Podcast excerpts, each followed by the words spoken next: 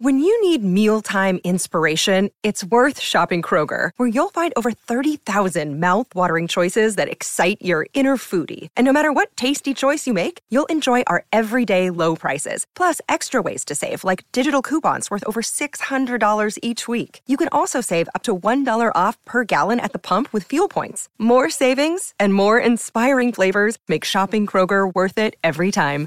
Kroger, fresh for everyone. Fuel restrictions apply. And from Sports Freak, Stephen Gallagher joins us uh, to talk the latest round. And you would have uh, had the night fevers last night, mate, after your Dragons got up over the Titans. Didn't see that coming 32 18. Oh, especially when we were down uh, 10 2 early on and we looked at all, all sorts and we looked like um, we were in for a, long season. And then uh, it was about four tries in about 15 minutes and it was all on. And um, oh, I tell you what, sitting pretty, undefeated, third position on the on the on the table. Like grand final looks pretty good from here, I'd say. I've got to say, uh, Tyrell Sloan had a great game from fullback, and uh, I don't know if you caught this in the commentary, but uh, they were saying that last season he nearly quit. He he asked to be released because he wasn't playing enough football, and. I don't know if you heard this, but but one of the commentators said, yeah, uh, apparently he complained to his grandmother about it, and she told him to harden up and work harder. I was like, go, grandma. Yeah. I love that. Yeah, stop being a fuck with her words. I'm pretty sure, which is just absolutely phenomenal. Um, he's, he's got a great relationship with his grandmother. She uh, presented his debut jersey to him, so I'm sure that um, you know, when she uh, saw him um, dotting down untouched last night and having a bit of confidence about his game, she would have been uh, mighty proud, and those words would have been ringing in his ears, that's for sure. Yeah, hundred percent, mate, hundred percent. I mean, I didn't see this coming. Uh, the guy at my uh, at my local bottle shop is a big Dragons fan. I talked to him. I talked to you. I talked to a Dragons fan from over in Australia. All of you thought you were in for the for a battle for the wooden spoon. Um, so where where are you now? I know it's only one game, but where are you now? Well, look, I think um, I think the hardest part about it was waiting basically two complete rounds to play that first game, and now that kind of game's over. It's uh, you know, there's a little bit of pressure being released, I suppose, on the club, but now they've got the biggest battle to back that up, that performance up against uh, the Broncos this coming weekend. Um, look, the Rome wasn't built in a day. A win's a win. It definitely helps, but um, look, there's there's still a lot of questions to be answered. Um, a lot of positions that are still up for grabs, and um, really, look, I'll just say I'll, I'll, take the win. I'll take the, the early premiership, and um, and we'll we'll go from there. But um, don't know if the top eight's on the cards, but look, I'll, I'll sit pretty after round two. That's for sure. Yeah, yeah, looking uh, looking all right, mate. Looking all right, looking better than I thought you would look, uh, which is something we can't say uh, probably about either the Knights or the Tigers. I mean, that game was an awful game, wasn't it? I described that game as a, a good game, but crap at the same time. Like it was, you know, those games where it's like you're you're enjoying it, but you don't really know why. That's kind of what I felt like when I was watching that. It was a bit of a bludger. Um, not as you know. I think the most exciting part of the game happened afterwards when um, Jackson Hastings went up to apologise to uh, Tommy Talau about breaking his nose, and Tommy Talau wasn't that happy about it. Yeah, well, I'm not surprised. It was a pretty high shot. I mean, if, if, you whack me across the schnoz, Ricardo, I'd be pretty fired up too. To be fair, especially if I played for the Tigers. yeah, exactly. And and then I, I noticed uh, he, he, Jackson Hastings was going to argue the toss, but then David Klemmer got involved, and he decided uh, discretion was the better part of valour and retreated quite quickly. yeah, like uh, you know, even if I saw uh, David Klemmer hundred metres away, I'd be retreating pretty quickly. That's for sure. Yeah, mate. Uh, yeah, exactly. Um, so what the Tigers do now? There are two games at Leichhardt, so two home games against the Titans and the Knights. Two teams you'd think if you're going to be a top eight team, you need to be beating at home, and they've lost both of them. So does that relegate the Tigers to a bottom four position? Do you think for you overall? I, I would say so. I think this is the the I think the most losses in a row by the home side at Leichhardt is five, and I think they've equalled that. So that's um, it's not not looking good for the Tigers. Um, I think they desperately lack some direction on the field, and um, I don't think it gets any easier when they play the Bulldogs this coming Sunday. I'm pretty sure after their inspired victory over Melbourne, but um, I just don't see any positive attacking flair or performance or direction when when when they're with uh, ball in hand. So they really need to remedy that. I don't know if John Bateman's going to somehow magically solve all their problems when he when he starts to play, but they just they just don't look like they're going to be able to score tries this season. And and you know for all their signings and the way that um, uh, Api Koroisau is um, you know running around from from uh, from dummy half it's really hard for them to not score points when you've got someone so good like that. And we've seen him, you know, transform the Panthers. And when he was at Manly before that too, he was a fantastic player. He just, just probably, you know, maybe they're three to four weeks away from just finding their feet and finding, you know, playing with each other and everything like that. And and I think that goes back to the trials where I really believe that they should have played their uh, their best side for those two trials just to sort of gel those formations on the field. Yeah, and it's a bit of a head scratcher, mate, to be honest, because their spine actually looks pretty good. You know, if you consider that you got Daine Laurie at fullback, uh, then you've got Adam Doueihi and Luke Brooks in the halves. Uh, you got Api Koroisau um, at hooker. Uh, I mean, you, are probably lacking a, um, a, a real quality lock, but I mean, outside of that, that's not a bad spine. And they played against twelve men for about fourteen minutes at the end of the game, so you should be able to get across the line with, with that sort of lineup. I would have thought.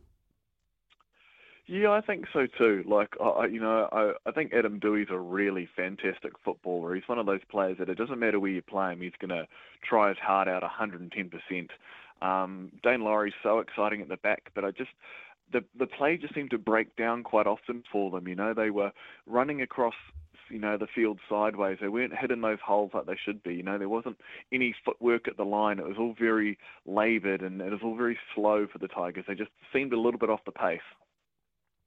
They did, mate. They did. All right. Well, we talk Tigers another time because uh, I, I think we spend far too much time on on a wooden spoon candidate as it is. Uh, let's let's go back to Thursday night and the Panthers and the Rabbits. I mean, the Panthers got up in this one, but they were hanging on towards the end. The Rabbitohs uh, were certainly um, putting the pressure on, and I and I thought um, there was a, there was a lot of niggle in this game as well, mate. Yeah, there seemed to be a lot of feeling in that, and and I assume that's because every time it comes down to it, the Panthers have the the Rabbitohs number. You know, I think their last ten starts, they've won nine against the the Rabbitohs, and the only time the Rabbitohs have beat them was that um, first week of the of the finals and in 20, uh, 2021. Um, it also sort of helps, you know, with uh, Latrell, the character is, is sort of firing some shots midweek and saying there's some cracks in the windshield of this Penrith side. But, you know, Penrith are just far too good. They're so competitive. Even, you know, when, uh, you know, things didn't go their way, you could see they still had a little bit of composure on on their side and they just looked a little bit smoother. They looked a little bit better this week, especially compared to week one, where they just sort of dropped a lot of ball and they didn't look that smart. But it definitely, uh, you could definitely tell that the Rabbitohs were lacking a couple of key forwards through the middle. They just lacked a little bit of punch and desire through there. And every time they did sort of try uh, cut through that uh, defense of the Panthers, the Panthers sort of really stood up and, and pushed them back. And um, the way that they execute and, and, the way that Penrith sort of play off the cuff, or if they play direct from, from the halves from Cleary and Luai, they always look real like they always look they like they know where they need to go, and and that's a sign of a championship side that you know they can win these sorts of competition games where it's niggly, there's a little bit of feeling in it, there's a little bit of emotion, but they can also um, come together when it counts as well and put points on the on the on the field and, and on the scoreboard, but they just did their very best to, to lose it almost uh, through of the last sort of quarter of the game, but they, they did enough and, and they looked the goods and they got the result. And I think it's the most important thing for them is that they got that win. They go into the bye this week and then they can sort of reset their, their ways and, and see what they're going to do for week four. Yep, so they got. A, it's probably a good time to have a bye. You can have a have a look at everybody. You can. You've got a couple of games in anger under your belt, and then you can reset. Um, the Eels would love to do that, mate. Uh, two games, two losses, uh, sixteenth at the moment.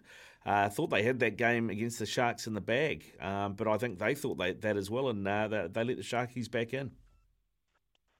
That was, I think, that was my game of the round. To be honest, um, probably not for you, Ricardo, but it was uh, a fantastic game. I think it was it was by far the, the game of the round for me. It was just free flowing footy. Um, you know, uh, Will Kennedy played fantastic for the Sharks. Um, you know, Mitchell Moses, despite losing another milestone game, really stood up and really delivered.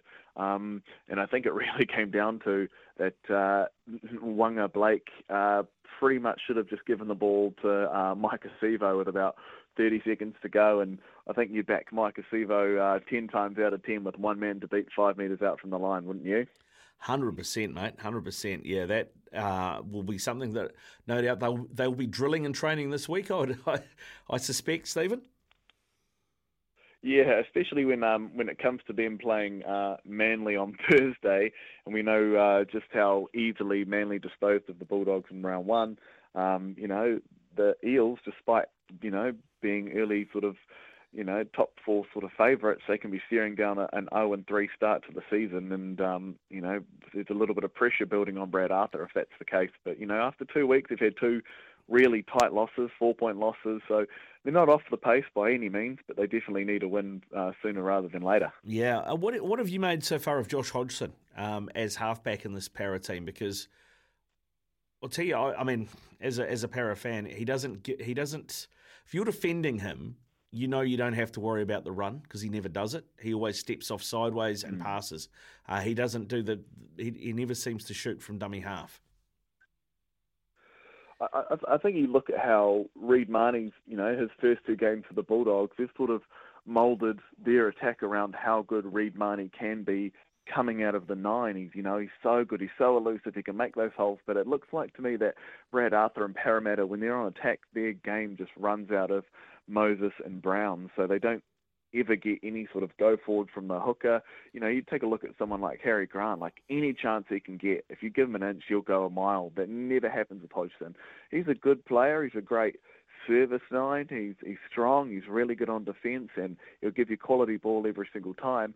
But I think they need just another little something out of him. Just play that sort of game where he can sort of catch the markers off or, or anything like that. And if, and if I'm if I'm a marker and I know Josh Hodgson's at dummy half, I'm not gonna you know I'm not gonna have to be worried about his running game. I know he's just gonna give the ball to Moses or Brown, and I think maybe they need a little add a little bit of spice to their attack and add that sort of nine role as, as another threat for Parramatta. Otherwise, um, everyone knows it's just going to go to Moses and Brown, and they can sort of pressure the halves a little bit more, and it gives them less time on attack. Yeah, hundred percent, mate. And I mean, uh, Parra have just let Nathan Brown go to the Roosters, um, and I could see Hodgson playing as a thirteen. To be honest, um, if they can find someone uh, who can who can play at hooker and actually run out of dummy half.